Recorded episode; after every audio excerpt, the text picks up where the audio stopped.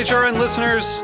As we celebrate our 15th year, we are deepening our commitment to giving voice to the next generation of food systems storytellers, and we need your help. Our internship and fellowship programs help activate new possibilities for underrepresented and underestimated young people through experiential journalism, audio engineering, and production training. Through these unique programs, HRN helps food equity stewards build essential workforce readiness skills that expand their potential and foster economic mobility. Please consider supporting these critical programs. And with a minimum donation, you can be entered to win a dinner for two at an amazing restaurant in one of eight cities and tickets to a concert at a great venue in one of those cities. We have incredible partners across the country who have donated, as they also share our passion for helping to educate the next generation of food systems storytellers. Check out heritageradionetwork.org slash 15 to donate and enter to win today. That's heritageradionetwork.org slash 15 to donate and enter to win today. And make sure you donate before March 31st. Thank you. Nourish and Flourish is a proud supporter of Heritage Radio Network. Nourish and Flourish, handcrafted, ad free, print and multimedia content from around the world with stunning photography and video. Subscribe at nourishandflourish.site.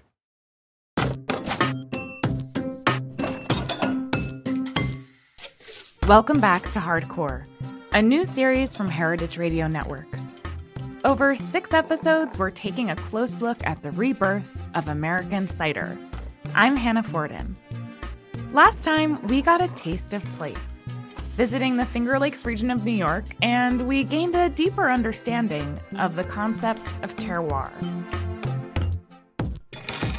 Today, we're talking about the science behind cider making and apple growing, also known as pomology. Pomona was the Roman patron goddess of the fruit harvest. And they used to have a big festival in the fall in classical Rome. And most people don't know that. For years, people would ask me, What do you do? I'd say, I'm a pomologist. And they would say, Oh, I didn't know there was a thing for palm reading in science. And, and most pomology programs around the country now are, are called horticulture or fruit science. So the origin is from Pomona. We'll explore the chemistry behind fermentation and the cutting edge of horticulture. So, these are the kinds of questions that get asked for viticulture research for the purpose of increasing the quality of wine, but has not really been looked at for apples for a very long time, particularly not in the United States, because there wasn't really a cider industry in the United States before 10 years ago. And we'll hear from researchers and farmers grappling with the threat posed by the climate crisis. It's going to make something that's already a pretty high risk way to make a living uh, even riskier. So pop open a bottle or can of your favorite cider and join us as we delve into scientific techniques and research projects seeking to improve orchards and cider making here in the US. When it comes to the science involved in cider making, it's all about chemistry. And if you're already tensing up from the thought of your high school lab class, don't worry. We'll begin with the basics. Fermentation. So, yeast, it's a fungus, it's a unicellular fungus. There are many different genera and species. Uh, the one that's the most common yeast that we use in alcoholic fermentations is Saccharomyces cerevisiae. That's Ian Merwin, the cider maker and pomologist behind Black Diamond Farm. So yeast are there; they're everywhere. They're all over the fruit. We're breathing them in and out. Uh, any place where anybody's ever made wine or cider, there are going to be millions of them all over every surface, and uh, you scrub and stuff, but they're there. And uh, yeast have evolved with the ability to take sugars. Mostly, we're talking uh, sucrose, glucose, and fructose, and to use it as a carbon energy source, and the waste product of that is ethanol. So, for every carbon that's in the sugar during fermentation, one of those carbons is going to end up in ethanol, and the other one's going to go out into the atmosphere as carbon dioxide. To summarize, yeast transforms the natural sugars found in apple juice into alcohol. They need to have a little bit of nitrogen and phosphorus and vitamin B and stuff to do that. And some cider makers and wineries feed their yeast a lot to get them to do that. We actually have the opposite philosophy. We our process is we we press the juice, we put it in a tank. We don't put any sulfite, no SO2, uh, and we'll let it sit for usually eight to ten days without any yeast addition. And if Ian limited his process to the steps he's describing, he would be carrying out natural fermentation, which is when you ferment cider using only the yeasts naturally occurring on the apples and in the air. And many cideries do this. However, Ian likes to have more control over his fermentation process by adding in an additional element. They'll start the fermentation. After eight or 10 days, they're probably a third of the way into the fermentation, and you can measure the loss in sugar. And the, the wild yeast are doing that. Uh, and at that point, I usually add uh, some kind of a champagne yeast. Champagne yeast is a type of domesticated yeast. It's used by wine and cider makers because they know exactly what sort of ferment they're going to get. With wild fermentation, there's a bit more left up to chance. At that stage, inoculating it with a domesticated yeast strain, they will be able to finish that fermentation. Whereas a lot of times with a wild yeast, you get a what we call a stuck fermentation. Some people want that. Uh, the traditional keeved Normandy cider, they're actually aiming for that. I don't want it. I want the alcohol in our ciders to be uh, usually at least 7%. A lot of them are up in the eights, sometimes they're in the nine alcohol by volume range. This may all sound a little technical and have you wondering whether it impacts the product that ends up in your glass. Remember last time when we were talking about terroir? The yeasts that spur fermentation are one of the many elements that shape how your cider will taste. We called upon Greg Peck once again to apply his scientific expertise to tasting cider. I'm Greg Peck. I'm an assistant professor of horticulture in Cornell's College of Agriculture and Life Science and the School of Integrated Plant Science.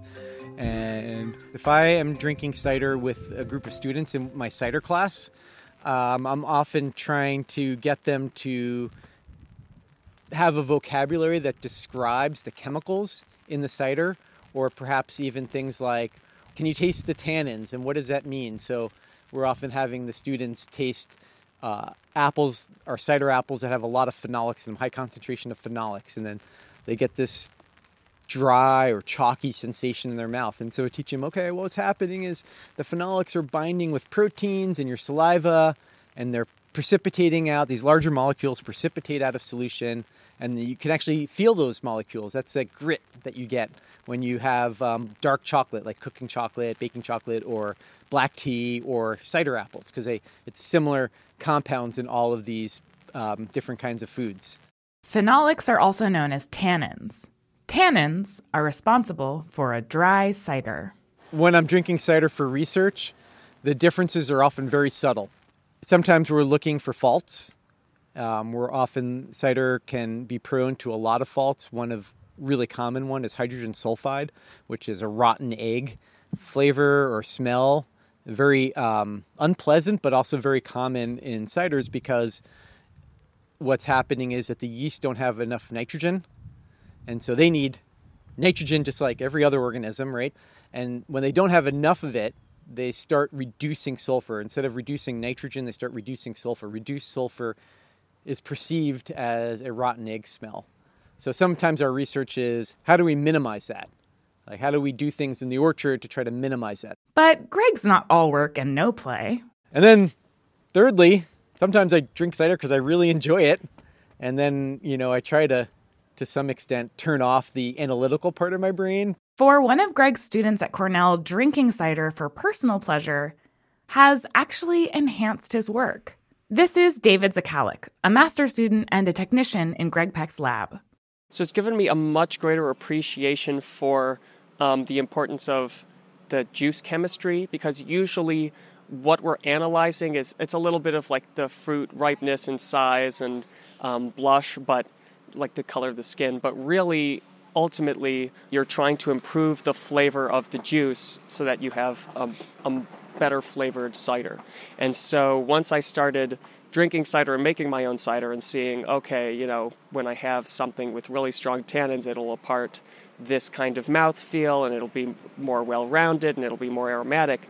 I started to appreciate one, the apple diversity of all these cider apples, and also that, you know, not all cider is the same and that you can make a cider that's tastier and richer just by treating the trees, you know, better. Not all apple trees are created equal. As we learned in the last episode about terroir, climate, region, fermentation, and farming practices all influence the taste of cider. And in Greg Peck's lab, we uncovered yet another layer in our search for answers about what makes great cider.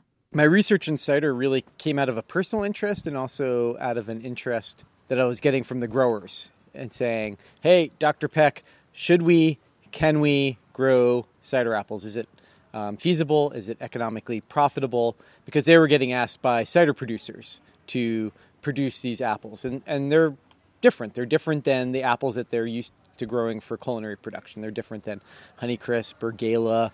Um, they have um, some kind of funky growth habits. They have some disease issues. They are largely varieties that were selected hundreds of years ago in places like England and France, and not always the best genetics for our climate or region. Before farmers and cider makers even lay a hand on a tree, scientists are influencing what varieties end up in their orchards. So that really inform the basis of what I'm doing now for my cider research, which is what do we grow, what varieties should we grow, and how do we grow them. It's been fantastic that we're in a place like Cornell to do this kind of research because Cornell is in New York State, second largest apple producer in the country. We'll learn more about the science of cider apples after the break.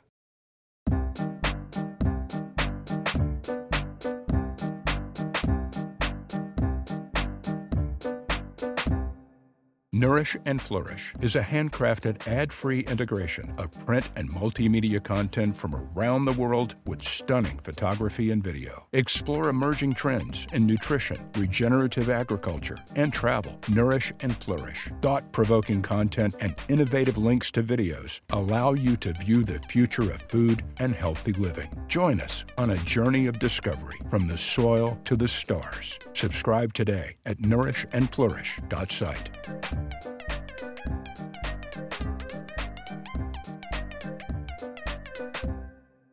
Welcome back to Hardcore. We're putting on our lab coats this week to talk about fruit science. Before farmers started harvesting apples, how do they decide what trees to raise? Here's Ian Merwin again. There's about 8,000 named apple varieties. Of those, about 800 or 1,000 are like used primarily for making fermented ciders. And they're, uh, most of them are in France and Spain, and the few are in England, and then, you know, we, we don't grow a whole lot of them in North America, although that's changing. Here's what Greg Peck has to say on the subject of trees. For the cider community, they really want certain types of apples. They want apples that have high levels of tannins, which are a subset of phenolics, or acidity, particularly for the premium end of the market, for the higher value end of the market. Since many of these trees originated outside of the US, conditions in North America are not perfectly suited to their growing habits. We're trying to figure out how to grow those here, but climatically, it's very difficult. In fact, we find that a lot of these apples um, are susceptible to things like winter injury, fire blight, which is a bacterial disease that they didn't have in Europe when they selected some of these varieties one, 200 years ago. Okay, to put it plainly, apple trees are tricky plants. And they are also very biennial, meaning that they'll have this on year with a lot of fruit, and then the next year, very little fruit on the trees.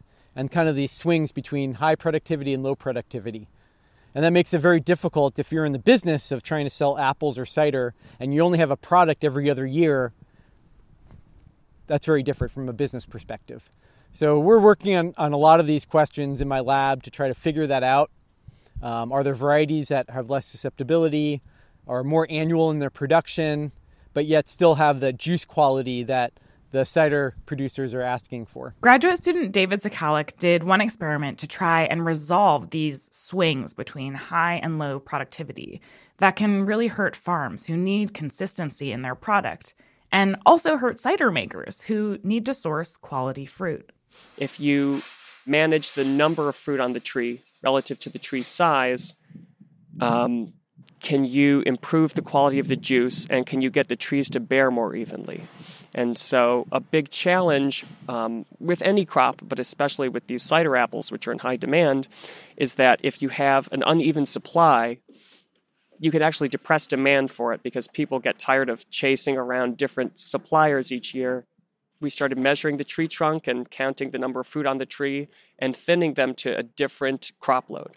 And so, there's a medium, a low, a high, and then some we left completely uncontrolled and you know what how do they behave if you don't do anything to them studies like this don't yield quick results and it can take many seasons many years of making incremental changes to a tree before scientists are able to draw any conclusions David and his teammates reshaped the tree gradually to see how its height, its width, its branch density all impact how the fruit grows.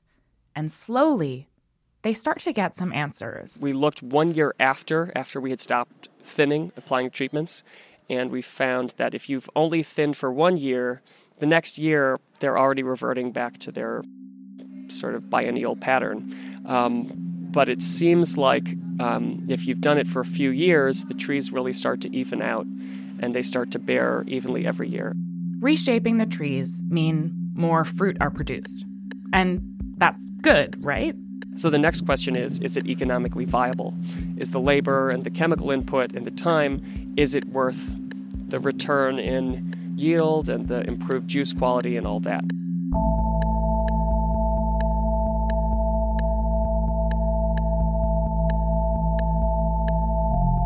Reworking a tree's genetics and reshaping their growth patterns can help make apple growing more successful. But there's a bigger issue farmers are facing that could have a huge impact on what we're eating and drinking in the future climate change. Even if we were to stop burning fossil fuels now, the effects of climate change are still going to impact us. And if we continue burning fossil fuels at the rate that we're doing it, the effects are going to become more profound. Farmers are already seeing the effects. Here's Ian Merwin again. In general, it's going to be a disaster for agriculture, every kind of agriculture. So you have a general lengthening of the growing season. Nighttime temperatures are higher, daytime temperatures are getting a little higher, and that's the quote global warming unquote part of it. And growing fruit crops, especially, it's a very high risk. I mean, one night of cold in May and you lose your crop one, you know, like last November, it was in the 50s. We had a long, warm, wet fall, and then on Thanksgiving, uh, it was a record-breaking minus five degrees. And we we've got probably 100 trees that are dying in our front orchard from that one day. Farmers are on the front lines of climate change. Their day to day is affected by subtle shifts that can make or break a harvest. That means that the industry will have to move fast to be able to adapt to the growing crisis. It is not going to be easy. It is not like, oh, it's just going to be that we're going to grow different apple varieties and everything's going to be fine. It, that's not true. Um, sometimes you see that kind of response, uh, like, oh, we can just grow varieties that they grow in Virginia, for example, because now our climate in 10 to 20 years might be more like Virginia than it is now. And the fact of the matter is that with climate change, not only do we have the changing climate, but we also have the unpredictability that it brings with it, which are the weather extremes. So things like one year might be a drought year, one year might be a flood year because of excessive rainfall. And changing weather also means a changing ecosystem. What about insects? You know, well, for something like codling moth, which is that proverbial worm in an apple, currently that insect goes through two life cycles in one summer, right? So it'll go from a larvae, and then it will you know, go into a cocoon and then it'll emerge as a moth and it'll reproduce and then it'll lay eggs and then it'll have another larvae that can then enter into an apple the second time and then as an adult then it'll come out and then over usually overwinter as a larvae as in the end of the second generation. But if our seasons get longer it's possible it goes into a third generation. So that's like another impact right? So that means more sprays more insecticide sprays more damage on the fruit. Um, there's all these kind of downstream things. Another example, weeds, right? As our climate gets warmer, weeds are going to become more of an issue, which means right now in our research orchards, we typically only need to apply herbicides twice a year. Maybe that means a third or fourth application of herbicides. Are you overwhelmed yet? Because I am. Rather than trying to solve every single problem posed by a changing climate, Greg is zooming back to look at the big picture. I very strongly feel that the future of the U.S. cider industry going forward is going to have to be based on new genetics, meaning um, we're going to need to come up with new apple varieties, um, hopefully bred in our land grant universities or maybe even by um, people doing it in their own cideries in their backyard breeding programs. But new genetics, because a lot of these varieties, as, as we've mentioned already, are not climatically adapted for New York or California or Washington state. They're meant for England or France. And so, yeah, they can work here. We can grow them to some extent. But we could have new genetics with disease resistance, with precocity, easy to harvest. And we can do that with using modern approaches to breeding um, so that we can say, okay, it has that trait for disease resistance. It has that trait for, you know, small phenolic compounds, so that those would potentially be apples that we want for the cider industry. Mm. So I would love new varieties. What are apples and cider going to look like in this carefully engineered future? Yeah, the apple of the future, right? I mean, I think I think we need it. I think the U.S. cider industry needs it, and I'd love to see the future of the U.S. cider industry based on a, on an apple bred in the U.S. that's climatically adapted, or maybe several. Maybe there's one for New York, there's one for Washington, there's one for California. While the fate of our planet might be uncertain, scientists like Greg Peck and his students at Cornell are working hard to make sure that we'll still have cider to sip on for the foreseeable future. And most importantly, crucial changes in technology and agriculture will preserve local farms and treasured foodways. Next time, we're going to look at how policy impacts what we drink and the many different philosophies of farming. And so one of these preparations is is actually taking oak bark, stuffing it into a cow skull and burying that cow skull in a creek for a year. And then and then when we remove that that oak bark which is then composted within that cow skull, it is this essence of of, of water, you know, transportation within a plant. And foraging. Every seed of every apple would produce a unique tree, a fruit. Pretty crazy. Most of them are not good for anything. They're usually too acidic or uh, not enough sugar, whatever the case may be, too soft texture. Maybe only one out of every thousand might be an apple that's worth something. That's next time on Hardcore.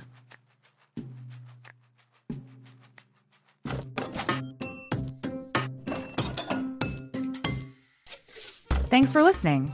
If you've been enjoying Hardcore, please take a moment to leave us a review and a rating on your favorite podcast app. This helps new listeners find the show, and we really love to hear what you think. Hardcore is produced by Dylan Hoyer and me, Hannah Forden, with lots of help from Kat Johnson. This episode was engineered by Matt Patterson. Special thanks to Jordan Werner Berry, Katie Mosman Wadler, and Liza Ham. Hardcore is powered by Simplecast. Hardcore is a production of Heritage Radio Network, the world's pioneer food radio station. Learn more at heritageradionetwork.org and follow us at heritage underscore radio.